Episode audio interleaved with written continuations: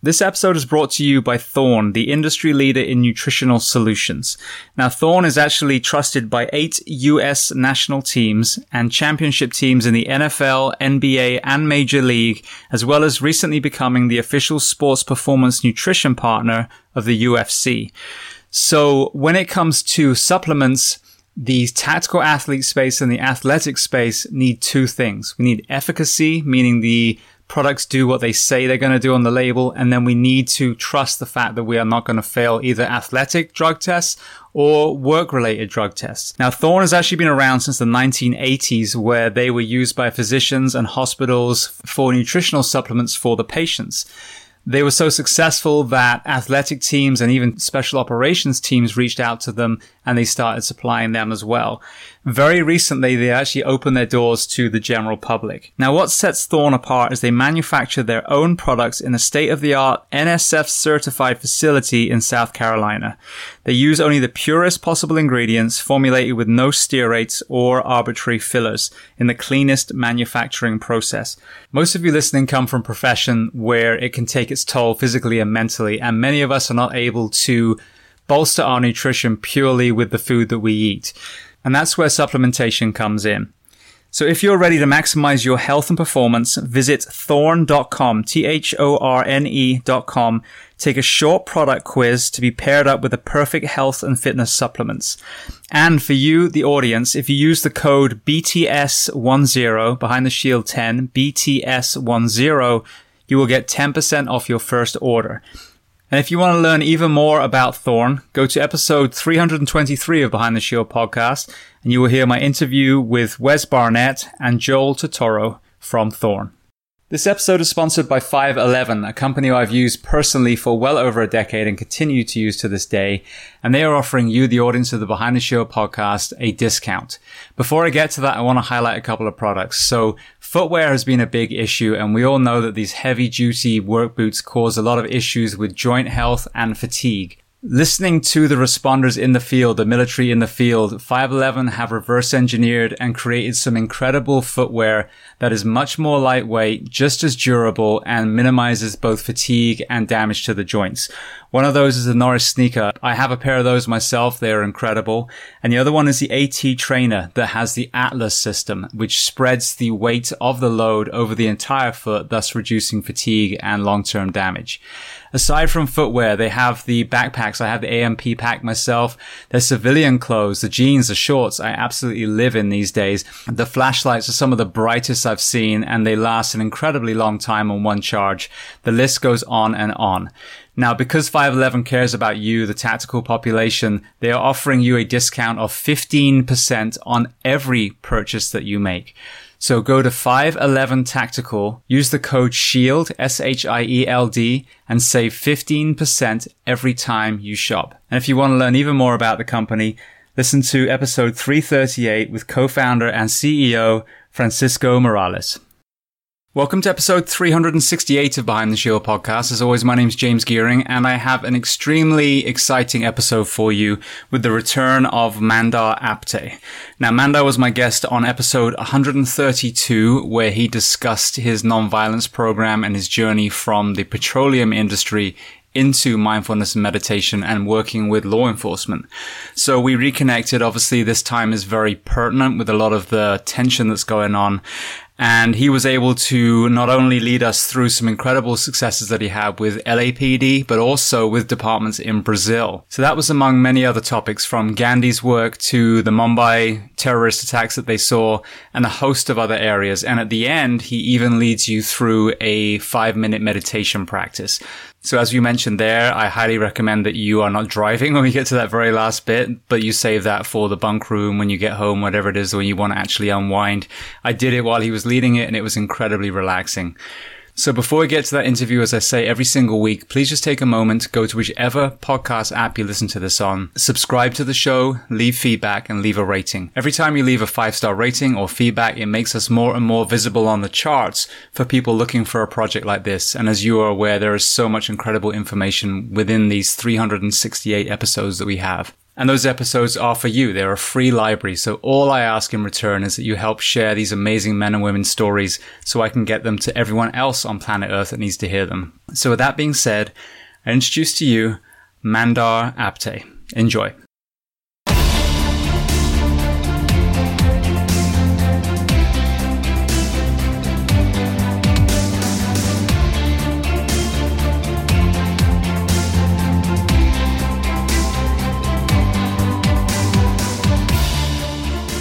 Mandar, I want to say thank you so much for coming back on the podcast. Thank you very much, uh, James. It's been two years, I think, since we were introduced uh, by a mutual friend, and I remember our conversation two years ago.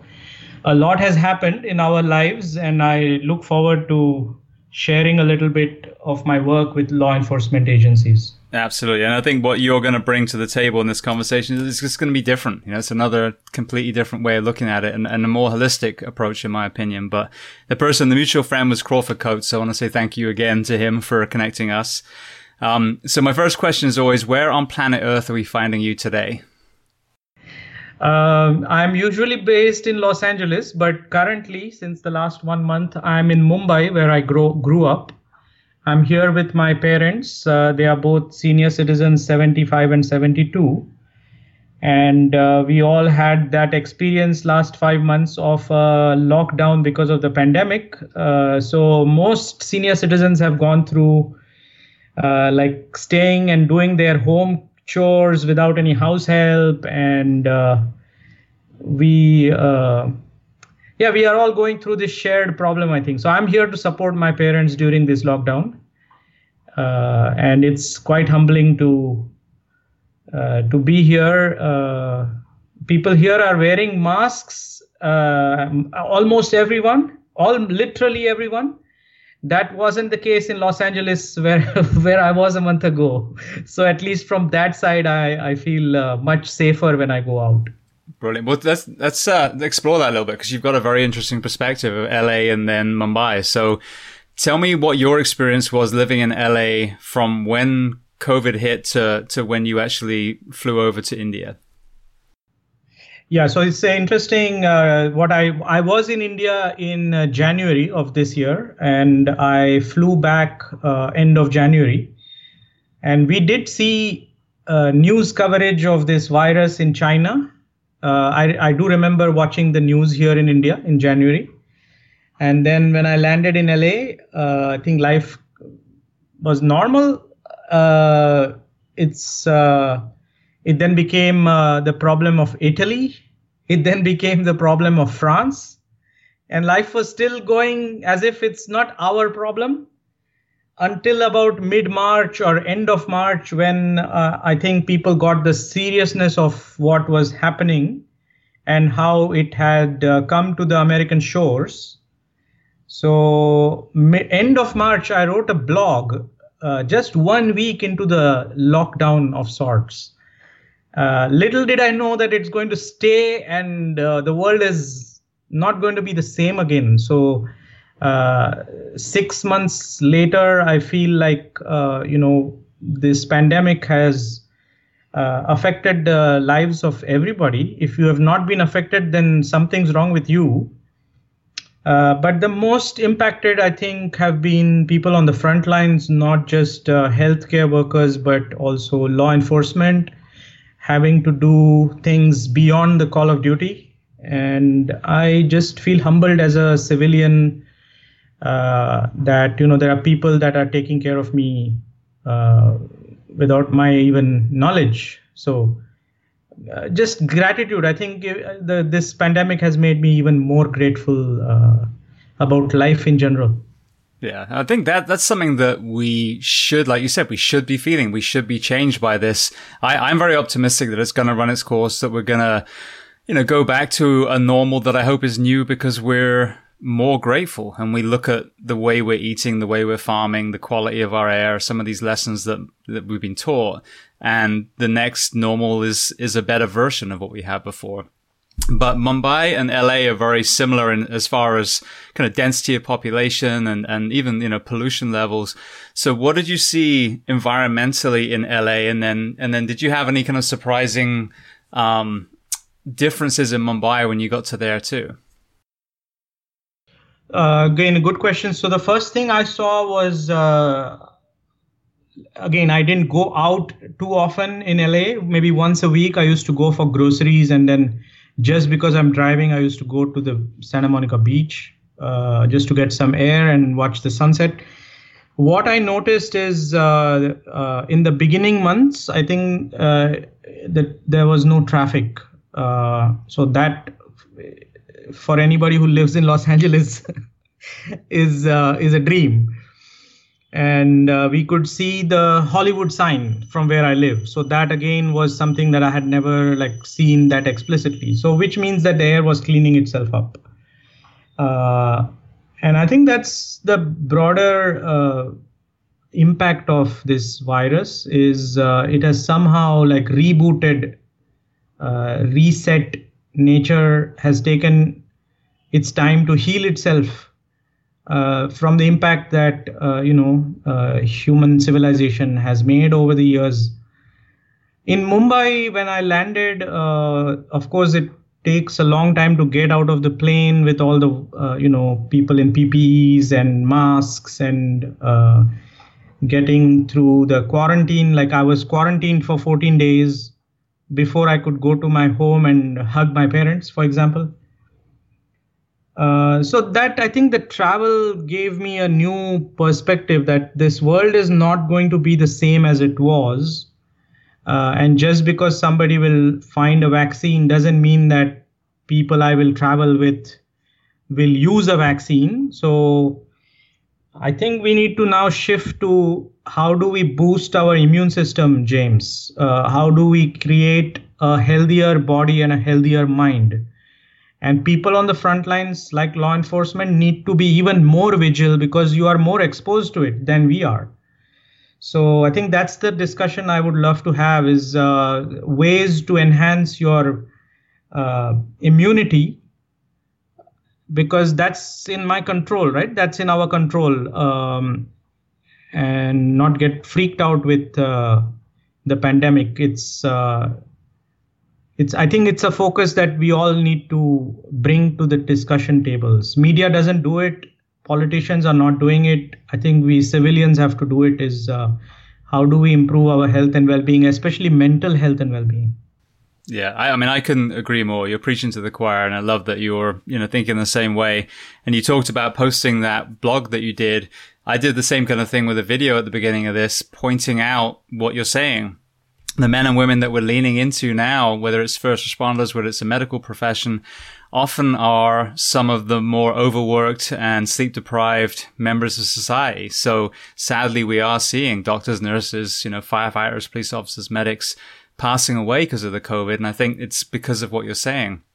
We, we as general civilians need to take care of our mental and physical health, but we need to create an environment as well for our responders to, to thrive rather than to be broken down and, and even more vulnerable to a disease like this. Yeah, absolutely. I, I and uh, what I have been doing last five months uh, is I've been reaching out to various cities and uh, law enforcement agencies, mayor's office, uh, for example, and offering the programs that we teach based on breathing and meditation techniques to law enforcement.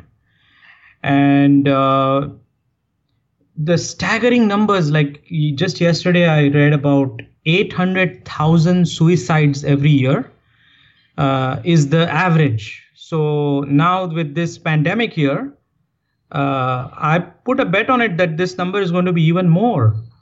And that means uh, you don't know who in your own family and friend circle is going through a mental issue because of the fear, the anxiety, the maybe a, a unemployment, a lack of clarity of the future, like all these things. Because we can't read people's minds, we don't know who is the next person that I personally knew. And I think that is where we have to be on a vigil, right? We have to be on a vigil to uh, not assume that just because people are smiling, everything is all right. I think we have to proactively, I repeat, proactively give people tools to manage their inner well being just like uh, James, we brush our teeth every day. Uh, we stick this piece of uh, you know brush, a, a toothbrush in our mouth, and we don't really enjoy it. Right after you brush your teeth, you while you're brushing your teeth, you don't feel like wow, I'm having the time of my life. Definitely not right? flossing. So you, you, do it because you want to prevent uh, dental decay, dental hygiene and the same applies for mental hygiene. You need to build your uh, capacity to manage your mental well-being as a daily habit. And that's where the role of meditation practice yoga breathing exercises they are not just technologies that uh, are for the people living in the eastern side of the world. They are globally acceptable now even proven medically and I think uh, my request to law enforcement is, uh, yeah, just don't feel that uh, you know you you are supposed to be macho and you should not be having any problems. We are all human beings, and we are all going through trauma and pain in life. Nobody can take care of your pain. We have to take care of our own pain and trauma and so do whatever you need to do. Don't ignore your own mental health and well-being and reach out to people like me uh, and many others uh, that can be of service to you. You are serving us. Let us be of service to you. Absolutely. Well, I think a, a, good place to start as a base for what we're going to talk about with the mental health side and obviously with the violence and, and, and trying to trying to bring solutions to the division that we're seeing on some of the streets in, in the US at the moment. Um, but I think going over your journey into the the project that you did with the movie uh, from India with Love would be a good kind of recap for people that have heard the first discussion. And if you haven't heard it, I highly recommend that you hear it first. But also then you can kind of lead us through since you shot that film what you've seen as far as progress with, you know, law enforcement and gang members and all the other people that were involved in that project. Yeah, so James, this documentary film is um, a labor of love, and it was made, it was produced in one month while I was on holiday in India. And at that time, I used to be a petroleum engineer. I used to work for a small company, Shell Oil Company and I used to manage the innovation practice for Shell. While on my holiday, I uh, stumbled on a journey to India that Martin Luther King Jr. had made to study Gandhi's teachings. And I didn't know anything about this journey, like a physical five week journey that uh, a young man had made. And so that was the inspiration behind the documentary film is we all see violence in America, especially, and we have become immune. We have become like desensitized to violence. So, my concept was if I can bring the victims of violence of all skin color, of uh, both sides of the gun, then we all have trauma. We all have different trauma from different acts of violence. And can we come together in the spirit of healing and transforming our lives? So, can that be the way to unite hearts and minds? Is the search for inner peace, the search for solace? Because everybody is looking for it. Everybody has some of it. Whether you are, you know, an African, black American, or white American, or a green American, like all these skin colors that divide us. So that was the basis of the film, and uh, that documentary film was produced, like I said, in one month and while I came, when I came back from uh, the trip to India, I had spent 10 days with uh, Black Lives Matter activists, uh, former gang member from Los Angeles, and the parents from the Sandy Hook School.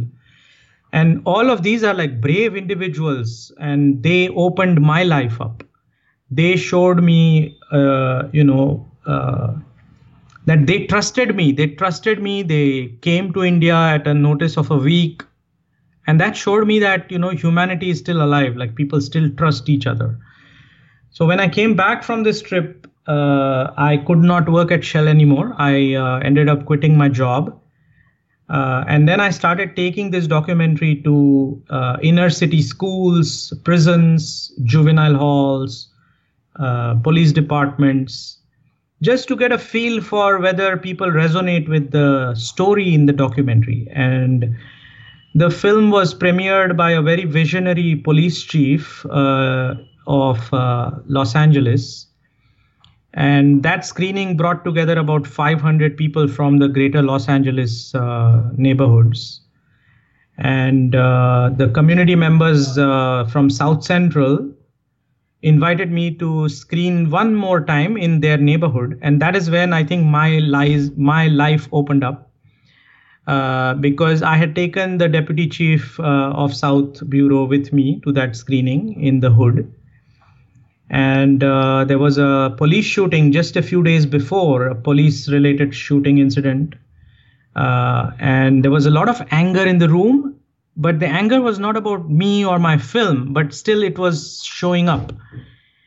And so at the end of the film screening um, because the film is about healing and human transformation i led a meditation at the end of the film screening and i made people hold hands and pray for each other that for me was a moment of transformation like i saw the power of love the power of uh, you know connecting uh, going beyond the uniform.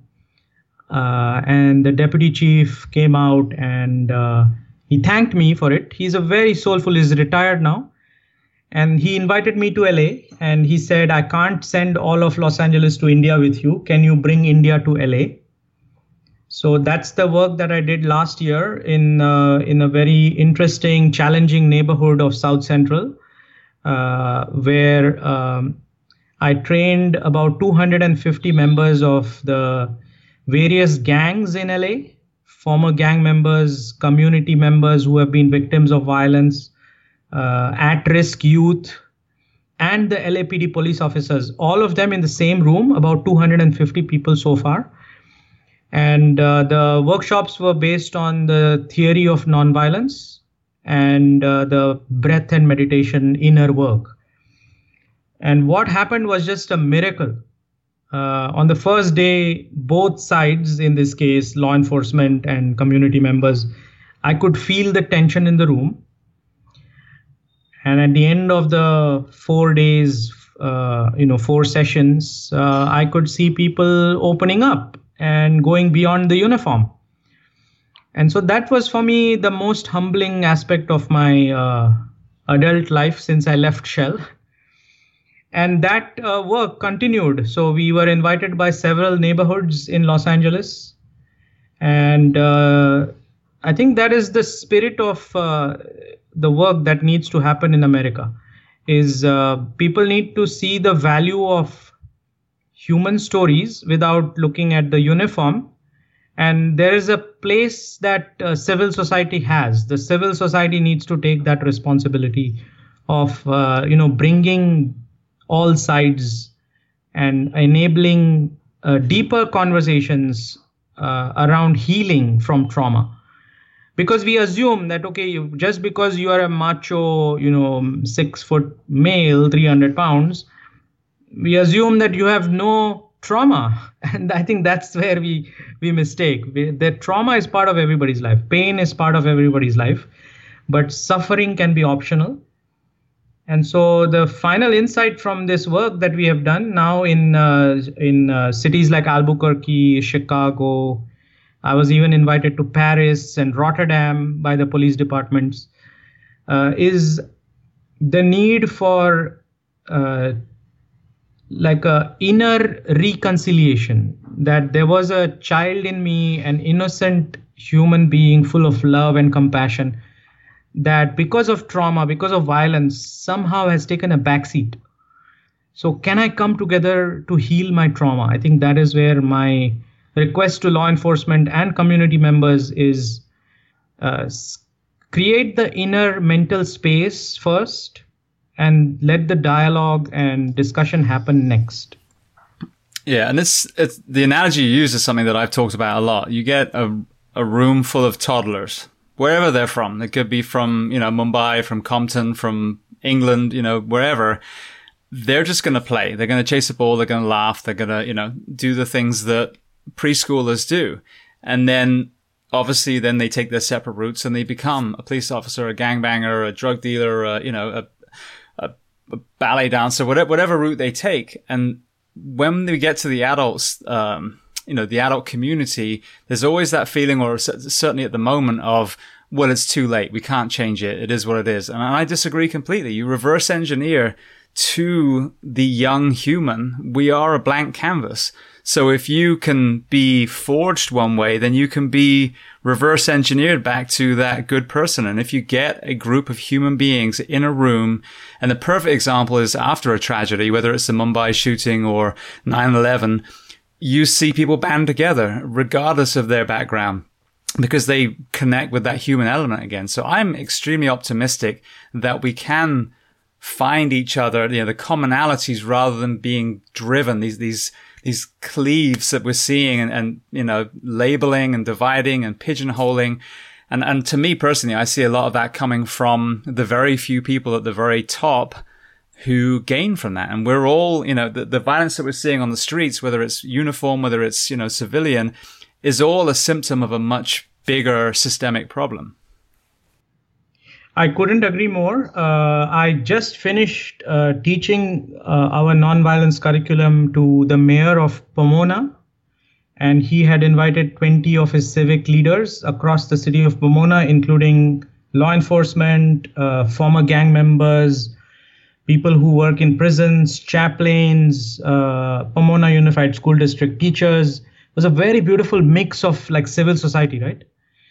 And uh, one of these gentlemen, he had spent 44 years in prison. 44 years, like frick. I'm 45 years old. Yep. So uh, he said the breath exercises that we teach, the Kriya, the sky breathing that we teach, lifted a huge weight off his shoulder. And in that workshop, we didn't get to know each other that well because uh, there were 20 other people. So I scheduled my call with him and we spoke on Zoom. I am in India, so he was in Pomona. We spoke, James, for three hours. And he shared his life story. I shared my life story. And we both cried like buckets of tears. This man is 44 years for multiple murders. Who would imagine this man to have a story of compassion that would make me cry? I would never have expected it and uh, he said something that will that will i'm sure resonate with you. He said to me hurt people hurt others right? And i'm sure you have heard of this correct? Yes. Yeah. So i said yeah i've heard this. So he said wait. Hurt people hurt others that we all know. However healed people will heal others. Love that. And i was so touched by what this man has said and uh, you know he's now trained he's i've certified him as an ambassador of peace and nonviolence. And uh, it's just humbling that you know uh, the other person that was on this class was the head of mental health for pomona. And she was telling the the group during the class after she learned the sky breathing techniques she said during the pandemic their suicide hotline has st- has received 30% more calls over the last 5 months.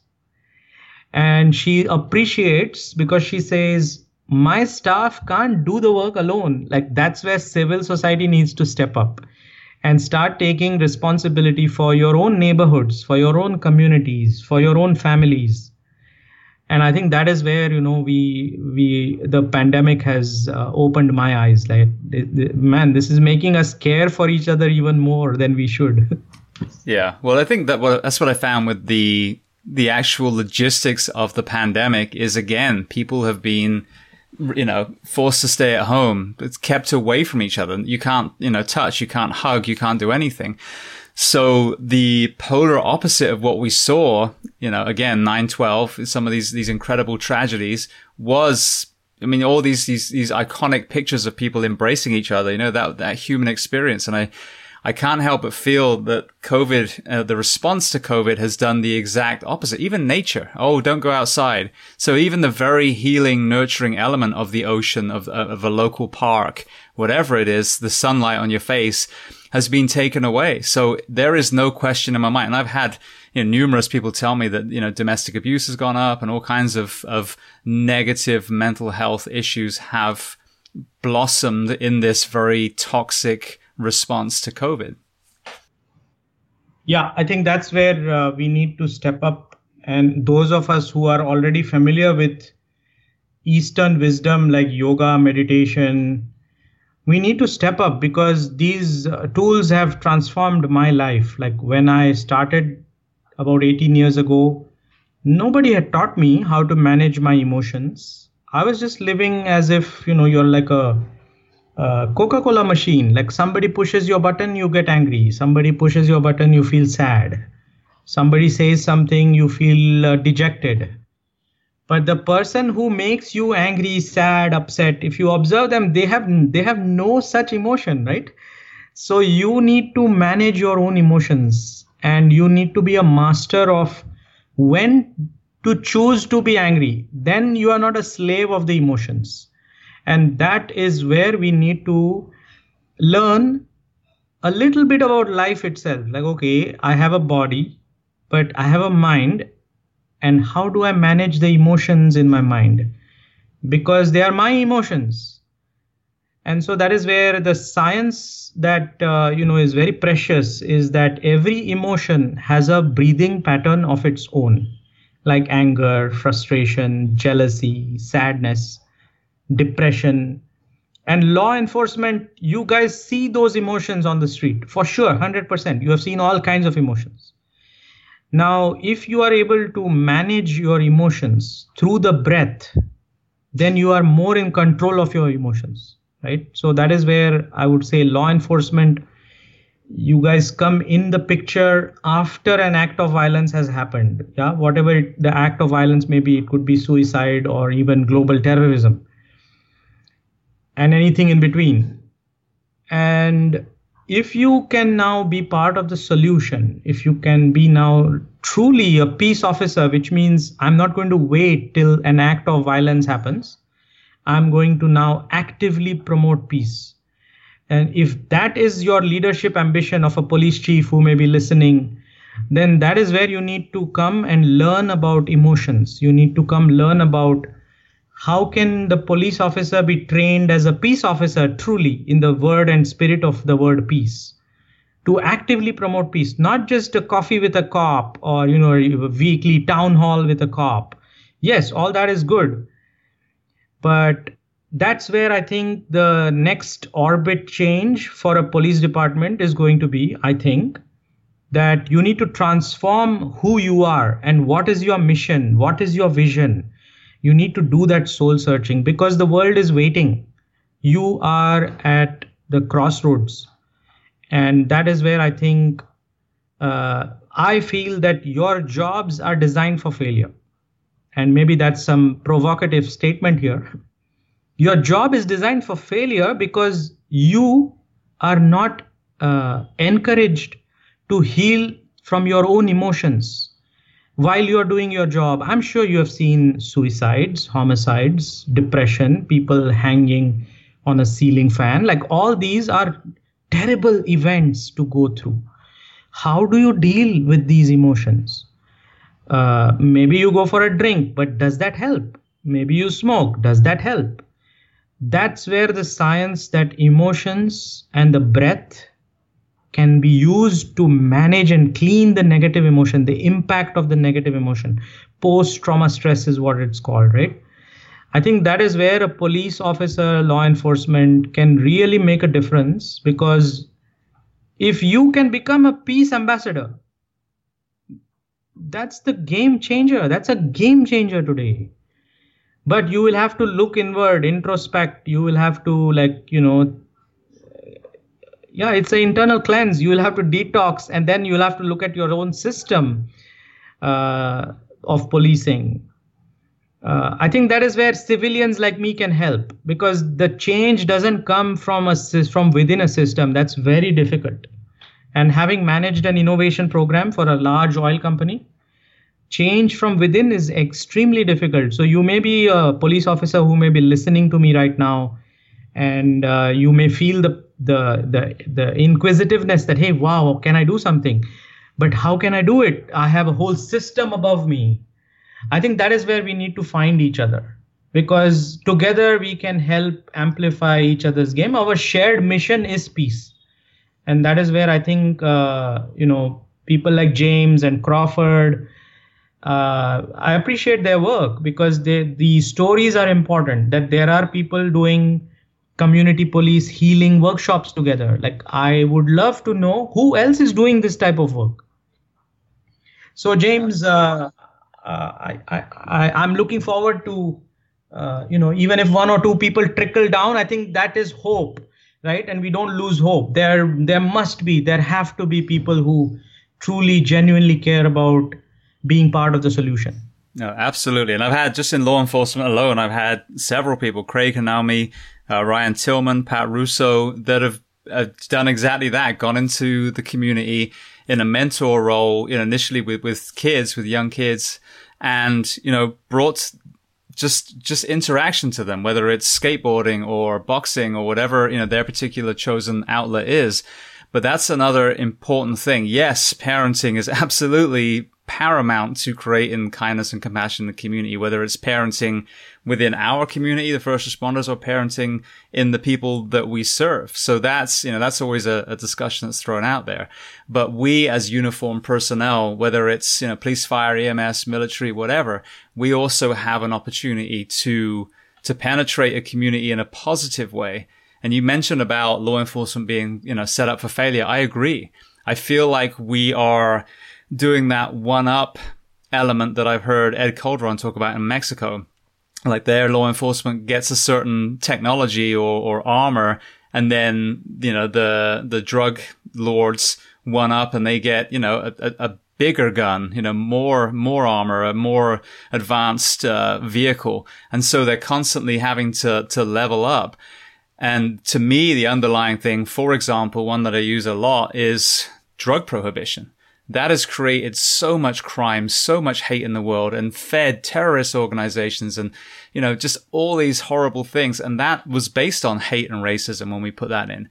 So we can even reverse engineer all the way up to some of the things that we're asking our law enforcement to enforce in the first place. There are countries that have decriminalized drugs that are doing incredibly well, that have almost no crime. There are countries that have legalized prostitution. Whatever people's view of it is, at the moment it's forcing the women and you know, men and women into the shadows and you know they're ending up murdered. So that's my thing as well is that yes we have created an environment that sets our civilians up for failure that sets our prisoners up for failure and sets our you know uniformed personnel up for failure. But there is hope. So yes it's set up for failure but that is where innovators can come together and design systems change to be part of the solution because you know it's like uh, when a piece of uh, some dust goes in one of your eyes and you start scratching that eye. Have you observed that the left eye also feels the pain and the left eye cannot but close as well. Have you observed it, James? Yes, I have. Yeah, my wife's an optician, so she points all kinds of eyeball stuff out so at me. that that that is that is how we need to live our life. Right? Your pain is my pain. My pain is your pain because we share. We are shared. We are sharing this life together, right? Uh, and that is where we need to connect with each other and not see a difference. You know no, absolutely. Like things that divide us, there are many things that divide us, but where do you put your attention on? Do you put your attention on things that divide you, or do you still go back and say, hey, no matter what happens, I'm still connected? I think it's just like a marriage. Like if you want to sustain a marriage or any relationship for that matter, you need to learn how to agree to disagree with each other. Yes, there will absolutely be things that I disagree with you, James. Sorry. but on many other things i agree with you. So let's come together in that spirit of what we agree on. Uh, because you know breaking a relationship is very easy. Fighting quarreling is very easy. But can we come together for the sake of our child and at least have a commitment not to fight in the presence of the child? Like all these agreements can be made once we agree that we are in this for the long run. Like we have to figure it out Yeah, no, absolutely. And when, when I'm saying about set up for failure, my point isn't, oh, so we're doomed. It's the opposite. You have to, I look at that and identify it and then start pushing to change those elements too. So, you know, for example, saying, well, why, why is there tension between police and, you know, let's say some of the, the members in South Central? Well, there's obviously a drug and gang problem there. Well, why is there a drug and gang problem? Well, because there's illegal, you know, it, it, the prohibition of drugs. Well, why is that illegal? You know, and you go back and you look at the failure of, of prohibition of alcohol, you realize that we've created an environment where it's very easy for someone to turn to crime, especially if they're, you know, they're struggling. So when you reverse engineers, my point is you can actually see solutions over and above what we're going to, you know, expand on now, which is tapping into that kindness and compassion. You can also fight the the areas that are setting people up for failure and change them. So now you create an environment that sets a community up for success instead of creating these toxic environments that are divisive. Yeah. And I, I'm sure there are communities and uh, you know police officers and police officials that are thinking about this, uh, even in the midst of this uh, you know tension that apparently uh, is fueled by people on both sides. Usually, that's what uh, uh, analysis of any fight is that it's uh, miscommunication of both sides and not generalized things, right? I think that is where we have to uh, not lose hope and keep working towards mu- harmonious coexistence. And we have to drop our prejudice whatever the prejudice, the basis of the prejudice may be. For example, you know, uh, in Los Angeles, while I was teaching this workshop, uh, one of the police officers uh, in South Bureau, he came to me and he said, he he's not very stressed. Uh, I, I, don't think, uh, sir, I need these exercises. I like them, but I don't think I need them. So I said, okay, officer, uh, you know, sometimes prevention is better than cure. So great, you learned it this is a toolkit. You can use it whenever you need it. Uh, the next day the same officer is telling my assistant a college student who liked what i'm doing and started helping me. And uh, he's telling her that uh, you know alicia i wake up every day at 4 a.m uh, but that day i woke up at 3 a.m and uh, the lights were on and I, I pulled up my gun and I started looking, and probably there is a ghost in my home. And Alicia came and told me this, and I'm like, what? And this person is saying he doesn't have any stress. So that is where I think uh, officers need to uh, f- yeah, acknowledge that they have challenges and their job is something that they, you will have challenges especially mental health it, it will be a challenge right? Other, unless you are a jedi. Once you acknowledge your challenge the second step is resources need to be provided to you by your department. Uh, that is not just call a helpline. Uh, you know call uh, um, suicide helpline. I think that is where police leadership needs to step in. Do i want my officers to be mentally healthy and fit if yes, what else I can do for them? That's where the police leadership needs to find novel ways of doing things. This is the 21st century, it's 2020. You're not living in the 1800s. So that is where I think uh, police leadership, I would put them on the spot, not the police officer. Police leadership please look at what you offer your own staff for their own well-being for their family's well-being. And ask yourself what else can you do? Does yeah. that make sense james? No it does completely. And here's another layer to that which i'm just going to add on to what you've been saying. So i've had some high level, you know, special operations uh, members of the military and high performing, you know, coaches and, and sports athletes.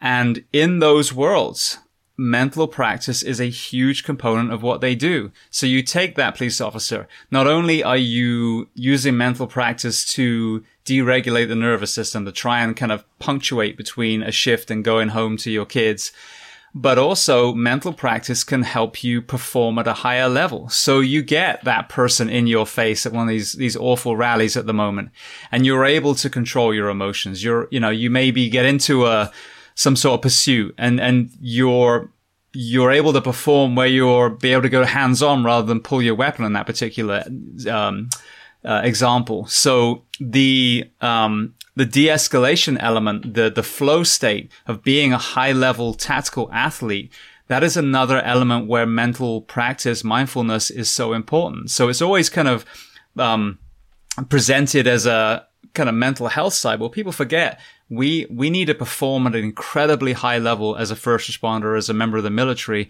and mental practice is an incredible tool in the toolbox for us to have that mental acuity to make the right decision, so we don't shoot a person we shouldn't have shot, or conversely, don't get shot because we didn't pull our weapon. Absolutely, this is called situational awareness, and uh, because I worked for Shell, refinery operators uh, people who are truck drivers, people who are on oil and gas platforms, we are trained in what is called situational awareness, right? Beha- it's called behavioral safety. And so, what we did in Shell as a game changer, I had done this project, is implemented sky breathing techniques, the same breathing techniques that I teach, and measured the impact of that inner transformation on how more situationally aware a refinery operator or a drilling rig operator is. And in a way, that is what uh, law enforcement officers who I have taught these breathing techniques tell me at the end of the class. That I wish I had learned this before because every time I go out, I wish I had a tool with me to take a timeout because I'm going call to call to call. Burnout and, you know, um, that inner well-being is so important. Uh, james i would like to check with you if i can play an audio track of two minutes. Uh, there is a police officer from albuquerque that i have taught. I was invited by the police chief of albuquerque to teach a program to 50 police officers of different ranks. So here can you hear my audio now? I I'm can on the phone. Yes. You ask any officer why they wanted to be a police officer, why they wanted to go into law enforcement, it was because we want to help people. We want to make this a better community. We want to make this a safer, um, more peaceful community. And as we look back, some of the things that um, we've done over the years weren't successful, or times have changed and our old methods um, aren't successful. So now we have to start thinking outside of the box and looking for new opportunities and um, new ways to communicate. Learning how to breathe, it'll help relax yourself and uh, basically help you become a better officer. Uh, meditation session, I kind of learned how something as simple as breathing can kind of help you open your mind and really relax and kind of get rid of all those stresses. Um, participated in the session today. I think my big takeaway or something that's very like helpful is as officers we're, we're commonly tasked with kind of like slowing down situations that are external. So we kind of come and we're, we're it's part of our job to sort of bring order to chaos, kind of de-escalate things. I think some of the skills, like the breathing exercises that we participated in today, can kind of do the same thing internally. So you kind of like slow down your own internal dialogue and your thoughts, um, which I think makes us more effective at, at doing that externally. Thumbs up. Thumbs up for nonviolence. Thumbs up. So the last officer said something that was gold, like I was so touched by his like feedback, and uh, I feel like every officer deserves to learn about mind, emotions, and healthy ways of managing their own emotions. But that is only the first step. The second step, the more visionary step, is can these officers now be trained as ambassadors of peace? Can they proactively go in the community and start teaching these programs especially in communities with violence. What a powerful image that would be a story of powerful hope. Uh, and officers are doing it, right? They are playing basketball, they are playing uh, soccer games in the community relations, community building departments within a police department. This would take it um, a layer deeper and closer to your own heart. Yeah, no, I I agree 100%. And I think that's what we need to be looking at. I mean, sadly, you look back now, the George Floyd murder was completely unacceptable. And anyone wearing a badge, I'm sure, is, you know, is just disgusted by what happened there. And then we've had the two Compton um, police officers just shot which is completely disgusting. And, you know, if you just go back and forth, well, look what they did. Well, look what they did. Well, again, we're not fixing anything. So the people I've seen, whether it's in the fire service, whether it's in uh, the first responder, I mean, the, the law enforcement community that are reaching out into the community, that are finding these young men and women and saying, look, you have the opportunity to go in all these different routes in your life. You can be like us, a police officer a firefighter, or you can just take these skills and apply it to another profession that you want to do. But I think that we forget that we are role models. And I know that the law enforcement community is being dragged through the coals at the moment, but they are. And a lot of people do admire them. A lot of people look up to them. And, you know, there are men and women of all colors and creeds wearing uniforms.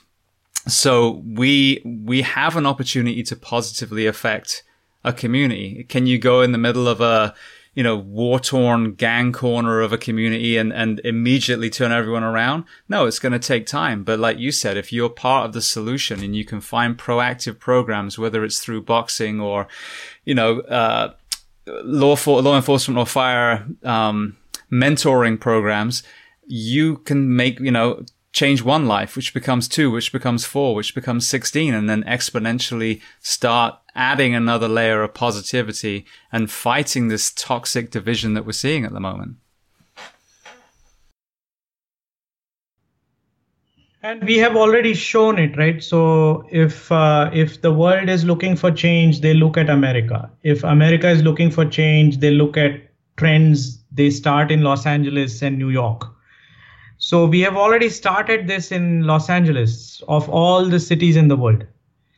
And uh, just if you feel inspired by our work, whether you are a law enforcement officer or a civilian looking to be part of the solution, reach out to us and let's explore what we can do together. In not our program is not just breath and meditation exercises. We also do things that are culturally relevant to that community. Like for example, in LA, uh, former gang members, uh, community victims of violence, and cops sat and wrote poetry together. And there, the amount of healing that happened, unbelievable. We sat and we, uh, you know, painted a mural painting on a wall, and that, uh, you know, brings people together. But only doing that is not enough. That is where our program is a little different from other programs of community police relationship building is we start with healing the individual and coming together from the space of uh, healed people will heal others right? And that is when we need to look inward. We need to find ways to connect with our heart. And uh, it's it's it's an honor of a lifetime to uh, to serve those who are serving us. And uh, just make us proud. Just you know whatever you have done in the last 5 months of lockdown you have gone beyond the call of duty and it's a thankless job anyway. You have done it even more. Uh, so be safe out there and uh, don't ignore your mental well-being. We are teaching these classes on zoom. Uh, you can sit in the comfort of your home. And yeah let's make a beautiful world. That's your mission as law enforcement as well. And uh, you know let's uh, Let's find unique ways to collaborate to bring our shared mission to life of promoting a peaceful, harmonious, compassionate world. Yeah, absolutely. Um, I've had people on, um, like Tom Eberhardt, who's a prison governor in Norway. Bastoy is doing incredible things with the prison system. And then I just had another gentleman, Brandon Kelly, who is the prison governor for or superintendent for Oregon State Penitentiary, and he's using that Norwegian model and bringing it over. And they just built a what they call a healing garden, so basically like a Japanese Zen garden, and and seeing these what starts off as an idea, one person saying we're going to try something different, we're going to do something more humane, put the humanity back in what we're doing the results are staggering. So even if people need statistics, they need proof, look around at some of these progressive, um, you know, organizations that are breaking the mold and going back to the things that we know, that nature is healing, that people yearn to be kind and compassionate to each other, that they yearn to be belong to a tribe. Um, those are the philosophies that are going to change this, this awful division that we're seeing. Yeah, the the work that you are doing, James, of uh, you know giving a platform and bringing stories of healing and hope is a is a very powerful uh, God's work, I would say. Uh, well, I mean, like I said, it's only because people like you. I mean, I'm just the the you know the microphone basically that's that's the conduit between the two. So thank you so much. Now, speaking of violence, you you know obviously you're an, uh, a resident in LA, but Mumbai is your home. I just want to kind of segue a little bit into the city itself and, and how they dealt with you mentioned not just one attack there was the one infamous attack but the violence that you've seen in your own city and, and how they're able to move on so james i think the last time we spoke was when i was organizing a delegation of american police uh, and peace activists coming to india to meet india's police and peace activists I don't think we had a debrief from from what happened and what unfolded, but something magical happened. Is uh, we were able to pull together a very beautiful event where uh, 9/11 hero, uh, he was uh, NYPD senior executive uh, during 9/11, and he was on our delegation, and we created an event where he honored the victims of the Mumbai police attack, the law enforcement officers and their families especially the family of uh, uh, Tukaram Omble. He's a policeman, uh, the bottom of the pile. But he was the person who captured the terrorist Kasab in that uh, deadly terror attack in Mumbai. And uh, he died in the in in in that uh, in in that act of you know capturing the terrorists. But Frank Straub was the NYPD senior executive uh, he honored with 9/11 uh, medals of honor Tukaram Omble's uh, family members and a few other police officers, their family members. It was the talk of the town. We had imagined or reimagined 9/11 meeting 26/11 through the victims, police families of both sides. Uh, and I think that is where it's just humbling to see that we move on, but uh, the scars of violence still remain. And again, police officers are called in for any type of violence, like I said. In this case, it was global terrorism, right? It was the it was an act of terror. Terrorism comes because you have a wrong understanding about life.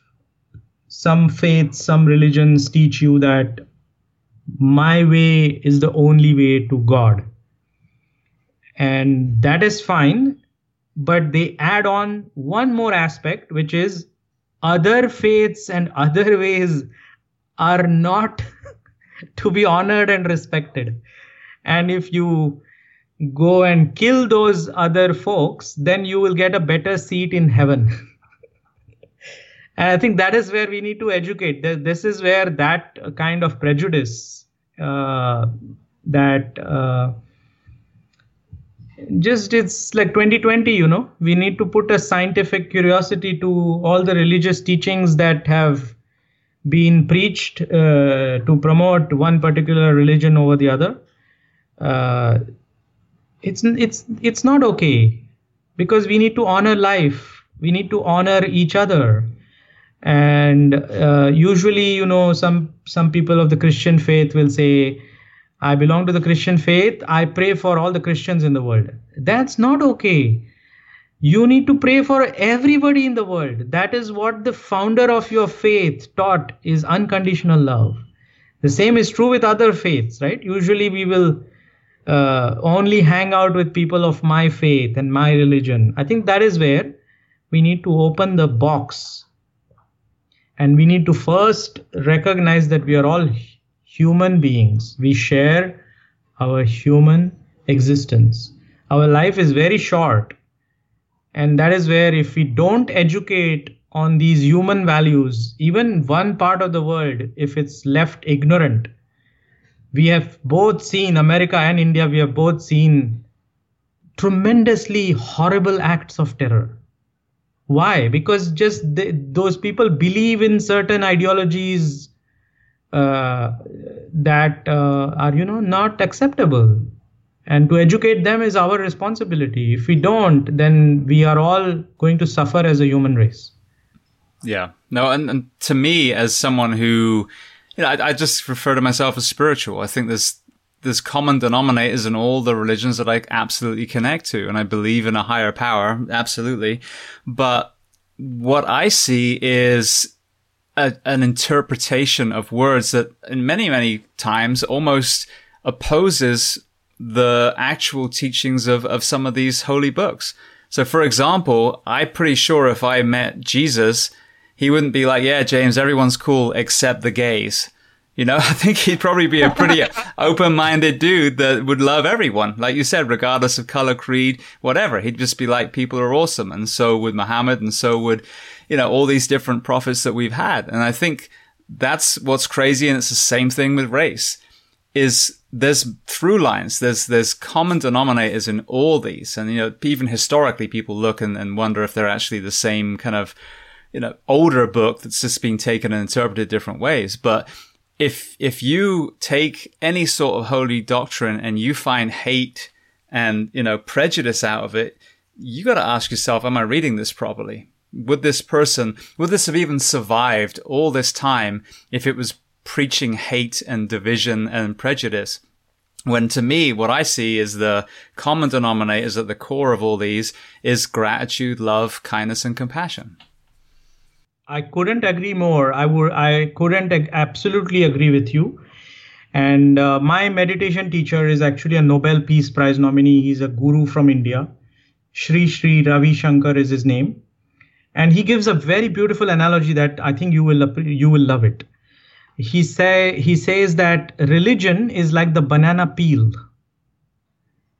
and spirituality is the banana so the mission of every religious path is to take you deeper inward to the banana, to the humanity in you. But what has happened today is we are hanging on to the peel and we are fighting against each other. We are saying, hey, my way to the peel is the only way to the banana. and the banana is on the ground. The human values is on the ground. Compassion, mutual respect, love, kindness, that's on the ground. And I think police officers, if you really want to be peace officers, this problem of global terrorism uh, is something that you need to educate yourself on different traditions, different cultures, and see the commonality, not just stay with your end of the peel. And if you can actually taste the banana, the peace within, the tranquility within, the love within, that is what all religious scriptures have said if you analyze them scientifically right? Jesus said kingdom of heaven is within me right? Within you. What does that mean? That means go take a dip inward.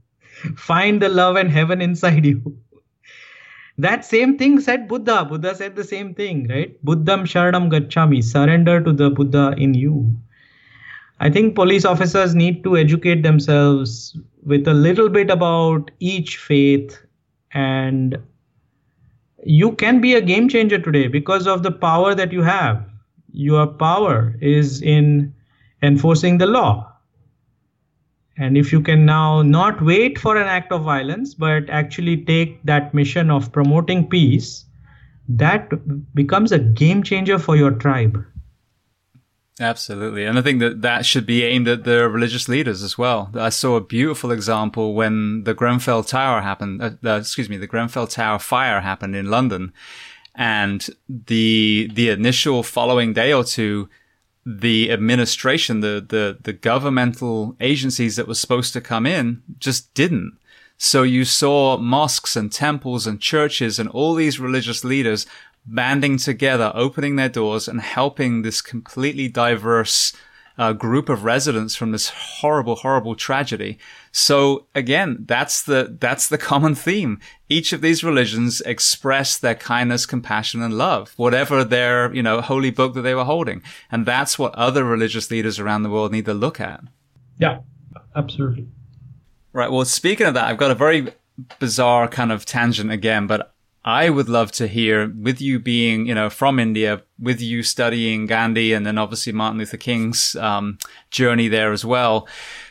It's kind of a, you know, a, a dark chapter of, of my forefathers' path, you know, the British. So can you just run me through Gandhi and how he was able to overthrow the British using non-violence? Um, you know it's a it's a complex problem right? So there is no i do not feel there is only one person who made it happen. I believe a multiple series of dominoes fell together in place. Uh, like the world war the second world war had happened uh, britain's economy had crumbled. Uh, it was uh, getting extremely costly to maintain this foreign occupation. Uh, so all that needs to be uh, analyzed not just one man did it right? I think that is where we need to really acknowledge that yes gandhi did play a huge role to hold the space for non-violent opposition non-violent struggle. Uh, but there may be other factors that uh, history doesn't tell us or doesn't obviously point to the fact but your question is more about Gandhi. So I think uh, Gandhi becomes uh, the latest, I would say, the last person that uh, implemented non-violence as a philosophy that has been India's philosophy. Ahimsa is the tr- Sanskrit word, and uh, he he lived those values. So what is ahimsa? Ahimsa, the word is broken into two words a like a and himsa h i m s a. Himsa means violence. Ahimsa means a lack of violence. And so that is india's philosophy that uh, violence then if you analyze it himsa is in three levels. The first is a level of action. There's violence in our action whether it's uh, hitting someone or even sending an email that you copy 20 other people that don't need to be copied and you create turbulence in the people who read your email. So that's one level of violence is violence through action. Second level of violence is at the level of speech. By creating hateful hurtful words you can create violence. And the third more subtle level of promoting violence is through thoughts. Thinking bad about someone feeling bad about someone, right? So these are the three levels of himsa.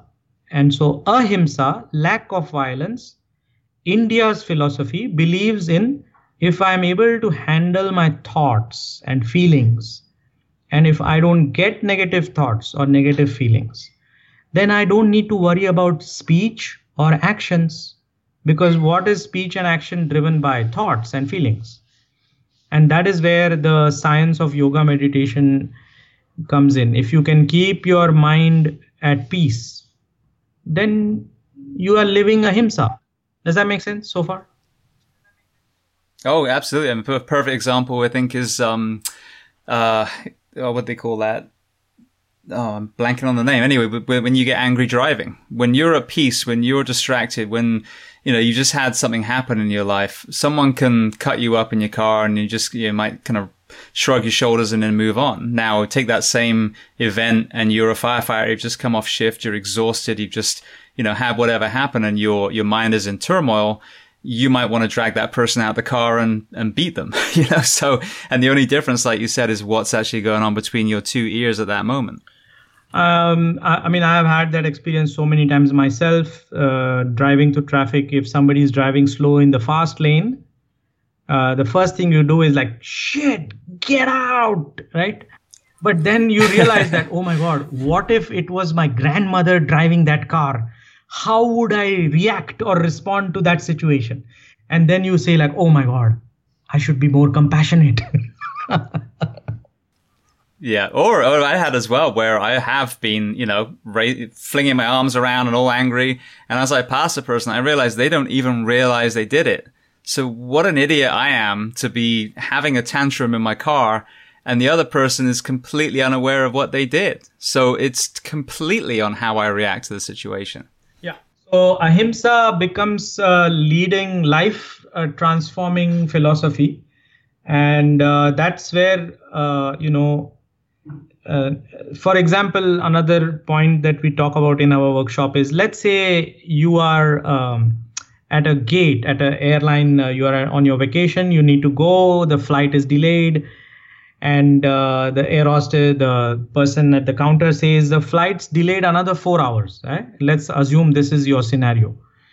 And uh, a man gets up, goes and shouts at this uh, person at the counter and says, You guys are always late. This is horrible.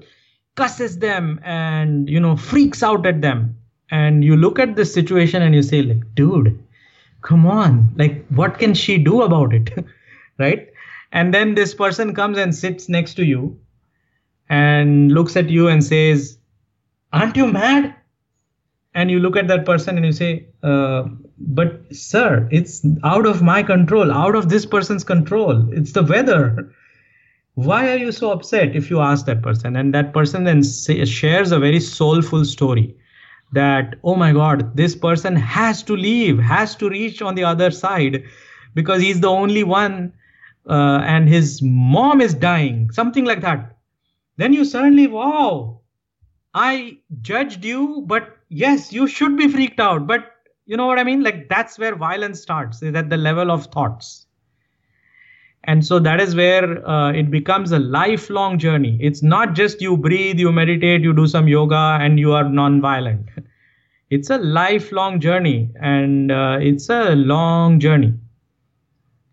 And uh, non-violence the lack of violence uh, means peace to some people but that's not enough. It means love to some people but that's not enough it's unconditional love.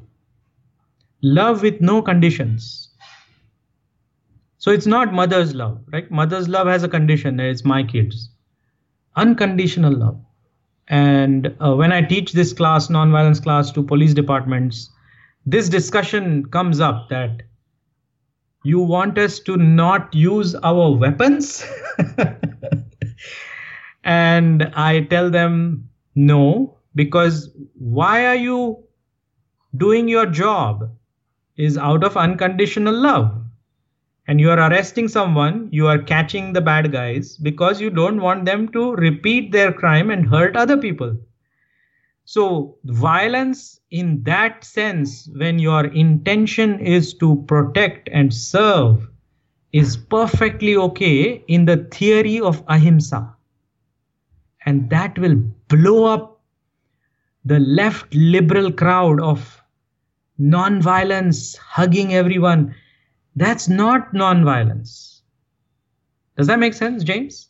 No, that's amazing. I've never heard it put that way, but I agree 100%. And I think that's, again, what's lost in this painting uh, all police officers are racist and all this kind of stuff is these are men and women who leave their family and go work in a diverse community amongst other diverse, you know, police officers and might not come home, might get shot like those poor, you know, police officers that were just shot in Compton. Thank God they survived. But so yeah, absolutely. There's kindness and compassion behind what we do. Are there some bad apples? Yes, but I mean, this is not the profession you go to to want to hurt people because it takes so much effort to actually become a police officer and all the training and that kind of thing.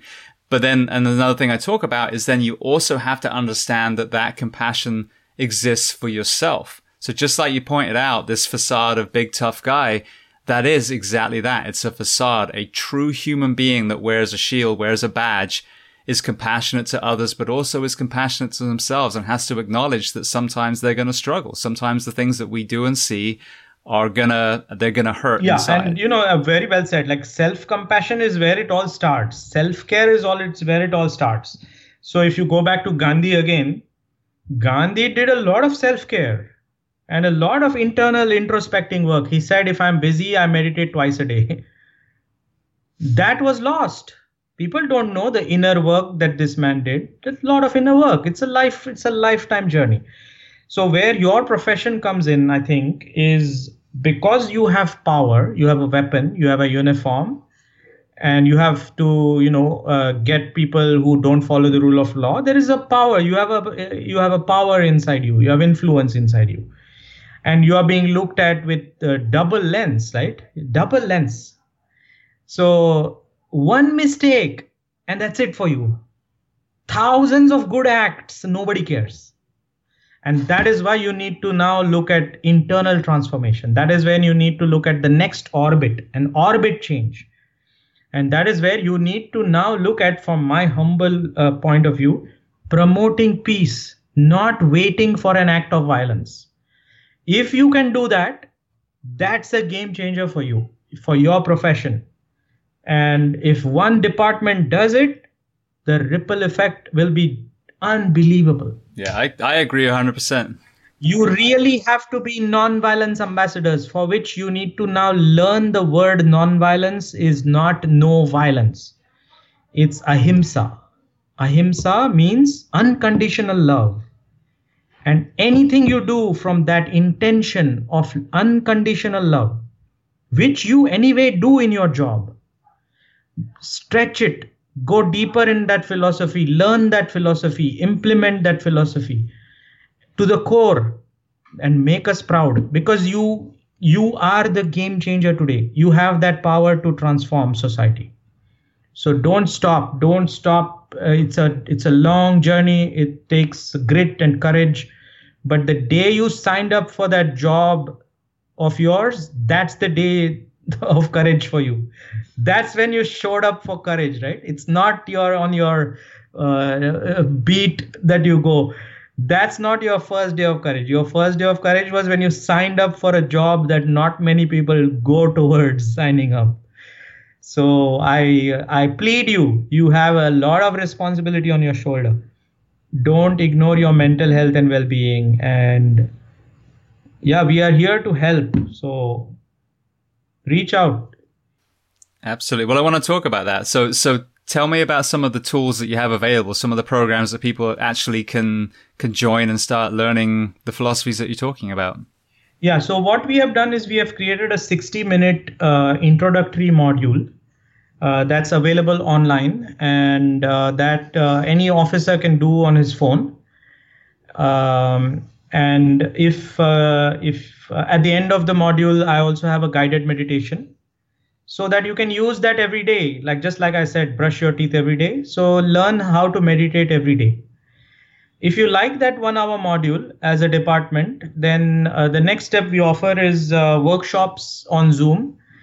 Uh, and uh, these workshops are four sessions of about two hours each day at the end of these four sessions you will learn a very rhythmic very um, profound uh, set of breathing techniques that you can use every day that you can learn in four days and it will make a profound impact on the quality of your life the quality of your sleep the quality of your judgments and uh, daily practice has shown that it impacts uh, you know your health and well-being stress hormones uh, alpha beta waves in the brain. Like all these good things have been researched on this technique. It's called sudarshan kriya sky breathing exercises. And uh, the next step is how can you become a trainer? Because you know you can teach your tribe much more effectively than i can so then the next step is a four uh, session program where we train you on how to train other police officers. Uh, we are doing this training very actively in Brazil. For example, the military police in Brazil, about 2,500 police officers and all their senior leaders, uh, including the lieutenant general, has done this program.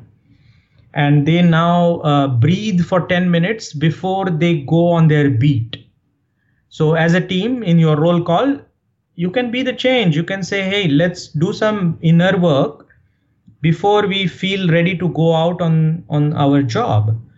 It uh, will help you like ground yourself, connect with other people in your team, and that that becomes something beautiful, a story that you know the world is waiting for. Can you imagine the story where uh, police officers are taking a timeout of, for their own mental health and well-being? Communities yeah. will love it. Communities will love it. You don't wait. Like you know communities may ask you today because they have the power today. They have the voice today. What if communities ask you prove to me that you are mentally fit to police me and then your police leadership is is stumped. Because all they can say is yeah you know we offer a suicide hotline and we offer counseling and the communities might come back and say, that's not enough. What else are you doing? So don't wait for the community to put you on the spot. Do it proactively. Do it. What risk do you have? You, you will have better health, you will have better well being, better teamwork, and you will carry that piece during the day. We have already done it in LA. That's the videos that, you know, James, you can share a link uh, on your uh, website. We've already done it. It's already being done in Brazil. Now, talk talk to me about Brazil because I mean, when I think of some areas like Rio, I mean, you, you think of a very dangerous place. I actually worked with a, a Brazilian firefighter who was a member of that, you know, the military police. I think they did both. They went police and then fire. Um, and you know, he told me some of the stories. So, what are, what are some of the the stories of success you've had from Brazil after doing the program? So the lieutenant general, um, he did the program um, in his uh, you know personal capacity with his wife, and uh, he told us that the violence that you see in uh, cities like LA or Chicago is nothing. And we were like, what? And he said, come to Brazil. So that is where i got exposed to uh, you know the tremendous level of violence including police brutality and uh, community tension like thousandfold i would say. And the stress on the job of such a police department is ma- is mammoth so that's where they started. They have uh, now trained about 2,500 police officers. That's a lot of police officers from the Brazil military police, these macho men and women. And then they did something very unique. They said, You trained us, we enjoyed it, but we don't want you to leave. so that's where we started training them like okay a police officer training his unit is much more effective than you know we training because you already know each other. So that is where we created the train the trainer program. And then uh, they started creating like uh, uh, mobile units where because they have to go in the favelas and they have to go into deeper sections of the community these 10 15 police officers they start their day with uh, inner work they breathe for 10 minutes using the sky breathing techniques we have taught them and the testimonials you have to hear not just about improving their health sleep patterns relationships.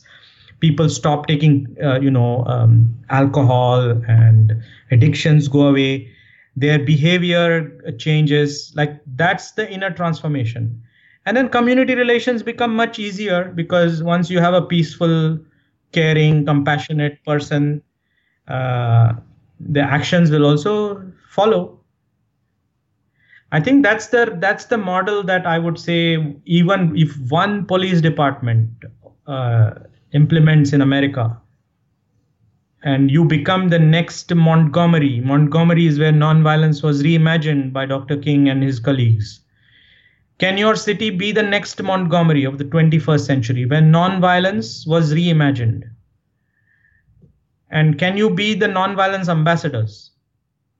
Community members and police officers together promoting actively promoting peace and nonviolence and we have already done that in a you know small neighborhood in la that video james will share with you and we are here to help uh, this is uh, i would say the need of the hour in america Yeah, absolutely. Well, I'm I'm so excited. I think Brazil is, is an incredible example as well. If if you're having, you know, buy in with them and then and then results and testimonies, I think that speaks volumes because I agree. What we see and hear from Brazil, and I, I'm personally not directly connected to it, but I mean, you know, you talk about the street kids being being executed in in past years and the horrendous murders that you see in the streets. I mean, if they are finding you know, great uh, results from it. And obviously, this is a country that also has jujitsu, so there's that cross pollination between martial arts and mental practice too.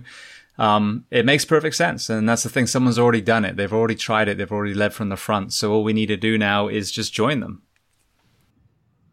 Yeah, I think you are sitting. It's a game changer. I would say if we can train police officers to train uh, their own uh, teams uh, in breath meditation non-violence work. And uh, imagine a scenario where uh, police officers are teaching actively in a school uh, because school violence is something that disturbs everybody. Every parent is disturbed. And so why can't we go and train kids in school that's a game changer idea. Like cops training kids in peace. Yeah no i think it's amazing. Absolutely amazing. All right well i know that we're going to do a, a, short guided meditation with you at the end of this interview so i want to just put the uh, closing questions out there first. Yeah. So i think i asked you last time but but uh, i'd be interested to get any new answers from the last couple of years. So first one is there a book that you love to recommend? It can be related to what we've discussed today or something completely unrelated uh, can I give two? Yes, please. The first book is uh, an innovation related book that uh, changed my life. The title of the book is Ignore Everybody. because when you have a new idea, when you have a disruptive idea, uh, many people will come to you and say, "That's stupid, James. I don't think you should do this." Right? So that uh, is a is a very beautiful, very light to read through cartoons it's called Ignore Everybody. It's available on uh, the internet for free download.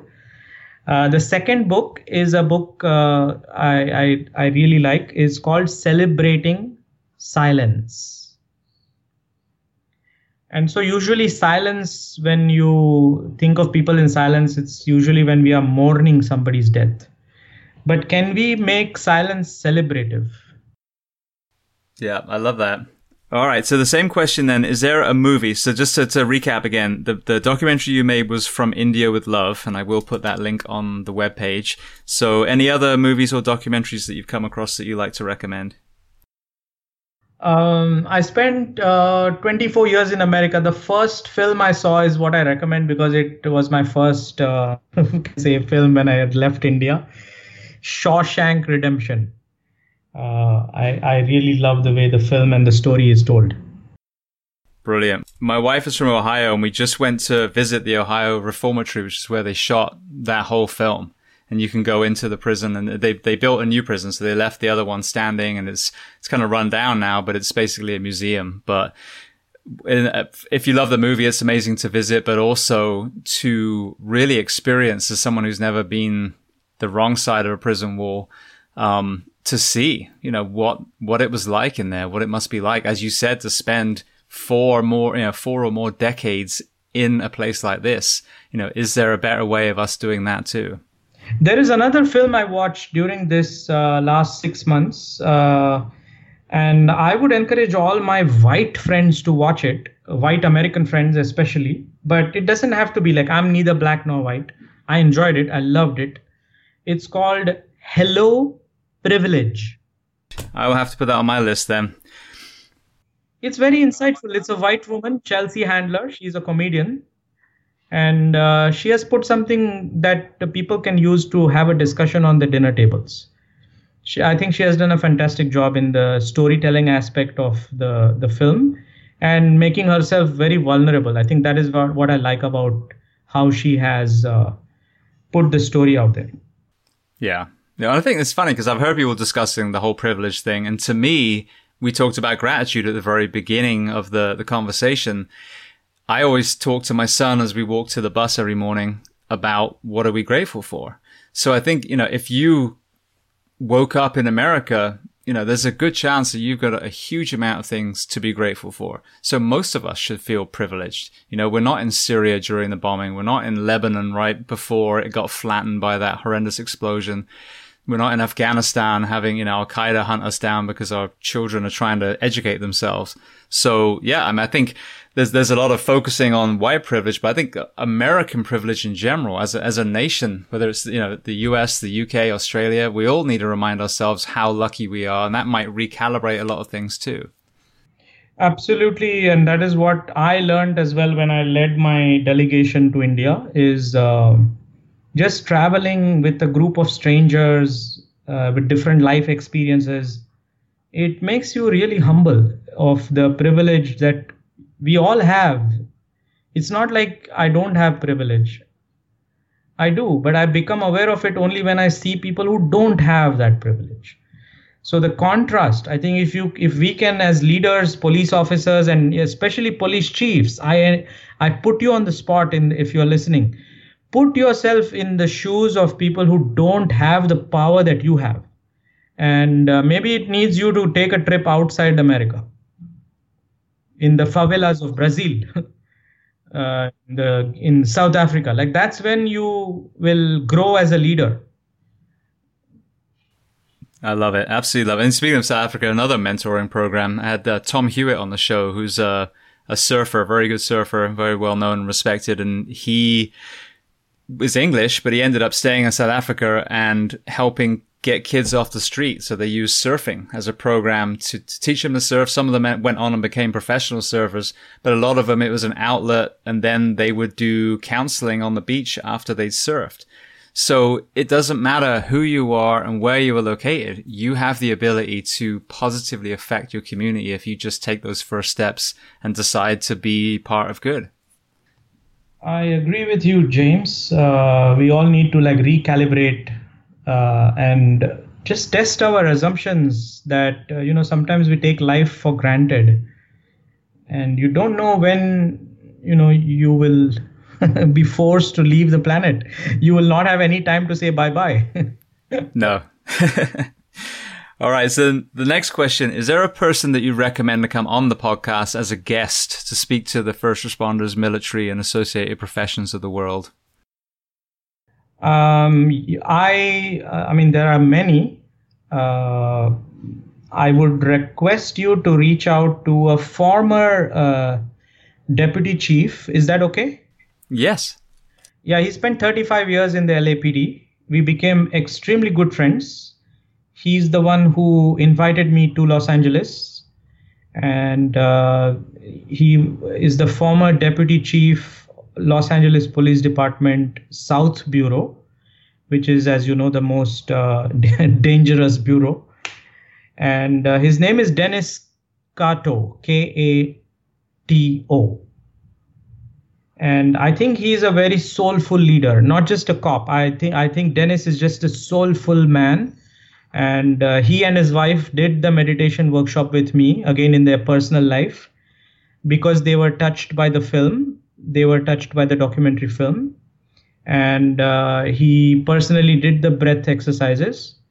And that's when he said why don't you come to la and uh, you know create something that uh, we can all be proud of? is uh, that my work would not have happened without dennis in my life Beautiful. Yeah, I would love to get him on. I don't know if you're able to connect us or not. I don't delay things, so I will do it as soon as we hang up. Perfect. Perfect. All right. So the very last question before we do the uh, the meditation: What do you do to decompress? What do I do to decompress? Um, so I don't. I I have a daily practice of about one hour that includes yoga, breath work, and meditation, which uh, I've been doing non-stop without a break for 18 years. Wow. So for 18 years, I hold myself accountable that I will make time for myself. Nobody else can do it for me. And whether I'm traveling, whether I'm, uh, you know, uh, busy with my projects when I was working at Shell or even now, I make that one hour for myself And other than that, for me, decompressing comes from uh, reading, talking to my parents. These days, we play cards every night. Uh, I have two nephews. Uh, and whenever I feel low, I call people and ask them how I can help them. So, usually, people, when they are feeling low, they will say, Leave me alone. Um, what I discovered in my own self discovery journey is whenever we are feeling low and if we go and help somebody that person's energy comes to you so that i do it as a ritual like whenever i feel low i go and help people that i don't know say how can i help you sir I love that. And I, found that so many times in, in conversations on this podcast. Altruism has such an incredibly powerful healing element to it. So I always tell people being kind is, is selfish in a way because it feels good. So when people question, as we said, you know, religious doctrines or whatever it is, just listen to your body. When you're mean to someone, how does it feel within yourself? You feel like an asshole. You know, you know, your body tells you what you just did was horrible. But when you do, when you have an act of kindness, it's extremely rewarding to yourself as well. So I, I, couldn't agree more. I think that's such an important thing when it comes to mental health, healing. And like you said, even if it's just mood improvement, you help someone else and you make them smile, that immediately lifts you up as well. Yeah. Yeah, but it's an experience like reading about this, listening to me talking on this podcast is one thing, but actually trying it out for five days and seeing whether what Mandar and James were saying, is it real or were they faking? That's for them to find out. Learn by doing. Absolutely. Well, speaking of meditation, so you had offered to guide us through a five minute meditation. If people were driving, I would say hit pause and then do it when you get to wherever your destination is. But uh, I will give you the microphone. Thank you very much, James. So let's sit comfortably. Let's sit with our spine straight. And if you have had a long day and if you feel like lying down, that's also okay. But if you can sit with the spine straight, that way you will not fall asleep. Uh, and let's close our eyes. And let's just check in to the most important aspect of our life our breath. And let's follow the breath. Let's observe what happens when we breathe in and when we breathe out.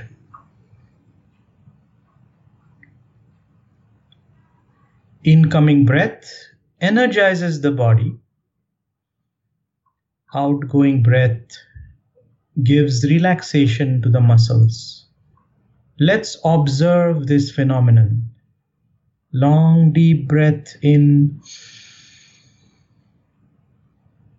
and slowly breathe out and feel the relaxation in the shoulders. Rest your shoulders. Once again, breathe in, bloat your stomach. And breathe out. And relax your navel, squeeze your tummy.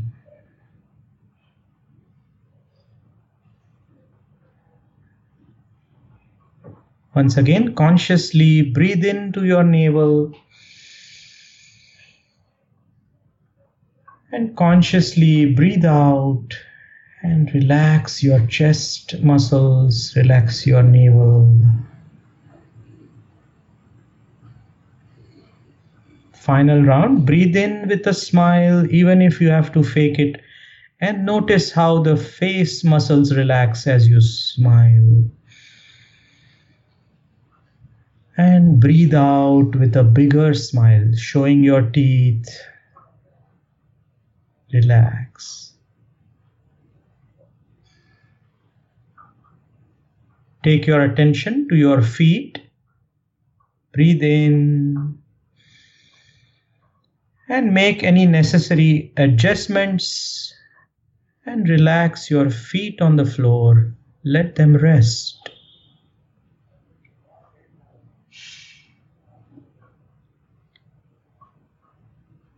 Attention on your legs and the thighs. Breathe in As you breathe out, relax your thighs, relax your legs, let them rest.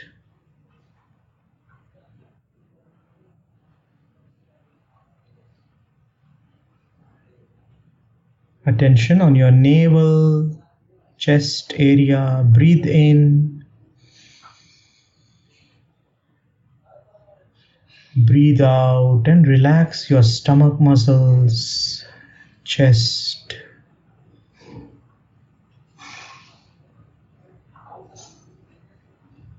Attention on the shoulders and both the arms, palms, wrist. Breathe in. As you breathe out, relax your shoulders, palms, fingers. Let them rest on your laps.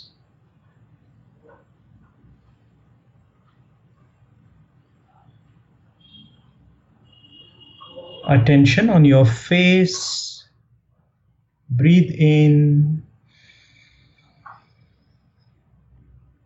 Breathe out and relax your face, relax your eyes.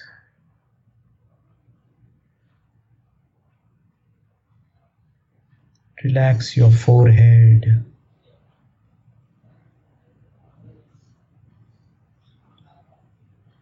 Attention on the whole body from your toes to your head.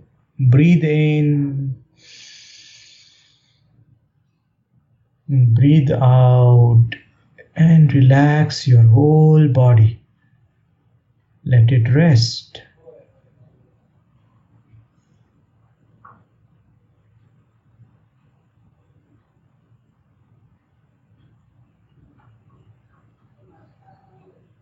In this state of silence, let's remember our near and dear ones, family members, friends, and the communities we live in.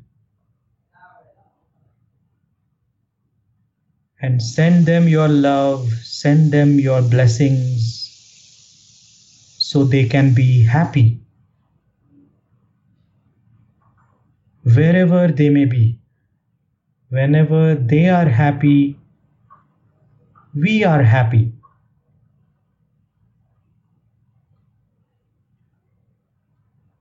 Breathe in with a smile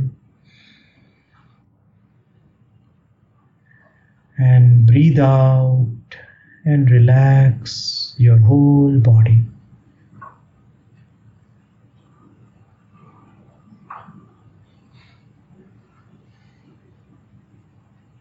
Honor your own breath, the source of our life. No breath, no life. Breathe in with a smile as if you welcome a guest in your home. And breathe out as if it is your last breath.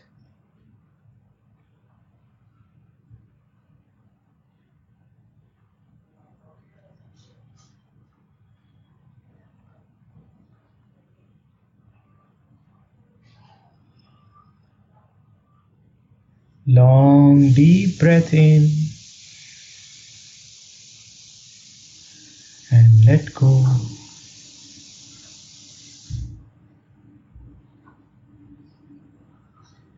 Slowly and gradually become aware of the surroundings, become aware of your body,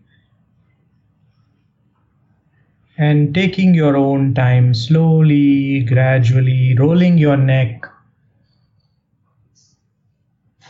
a few times clockwise, a few times anti clockwise,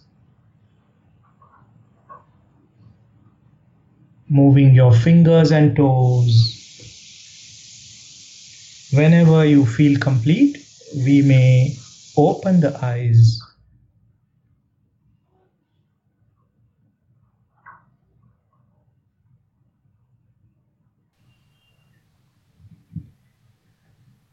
How was it, James?